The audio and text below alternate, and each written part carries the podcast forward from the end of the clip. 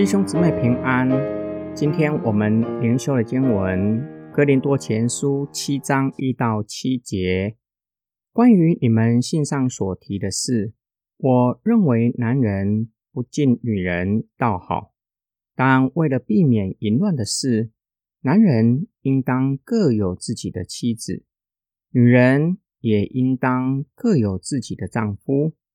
丈夫对妻子应该尽他的本分，妻子对丈夫也应当这样。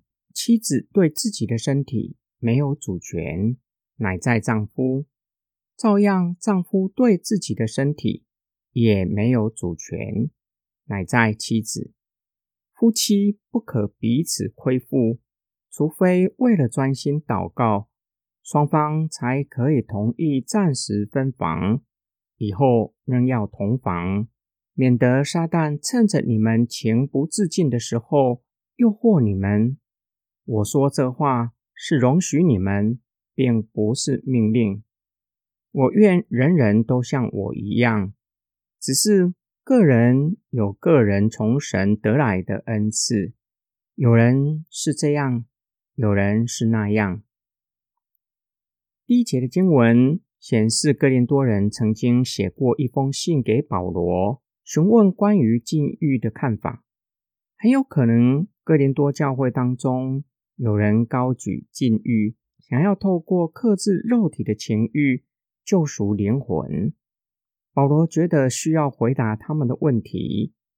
保罗提供给我们基本的原则。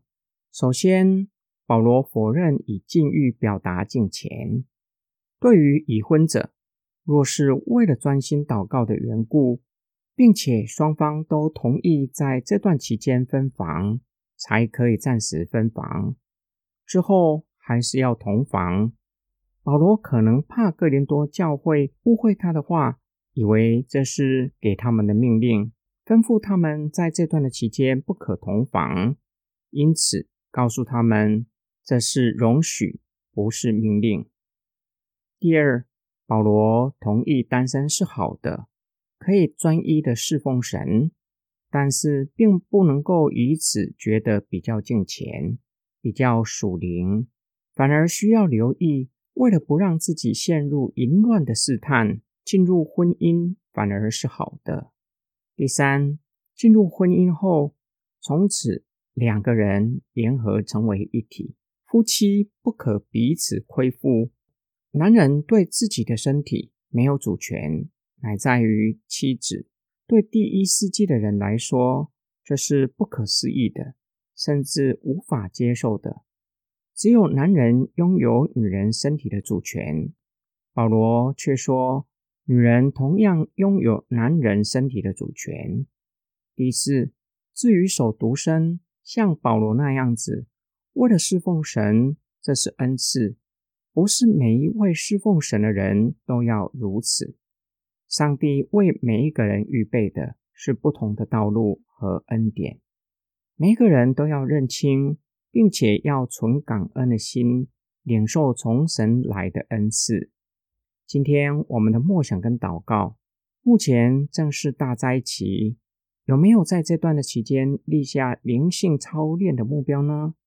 基督徒可以在任何的时间进行灵命的操练，也可以定下目标，要操练哪一项的灵命的培育，例如培育节制。鼓励兄姐可以学习操练灵命，在圣灵动工之下，可以对付生命中的软弱，这是好的。但是要留意，不要以为进行这一些灵性的操练就比较敬虔。或是灵命比别人好，更不要以苦修的态度操练，以为可以借此换取恩典，或是成为救赎的途径。若是这样，就是在基督以外另立救恩的根基。灵命操练有一个目标，就是越来越像耶稣，活出基督。基督来到这世上，乃是要服侍人，因此灵命操练。不是叫我们自夸，而是要去服侍有需要的人，叫他们可以从我们的服侍领受上帝的爱。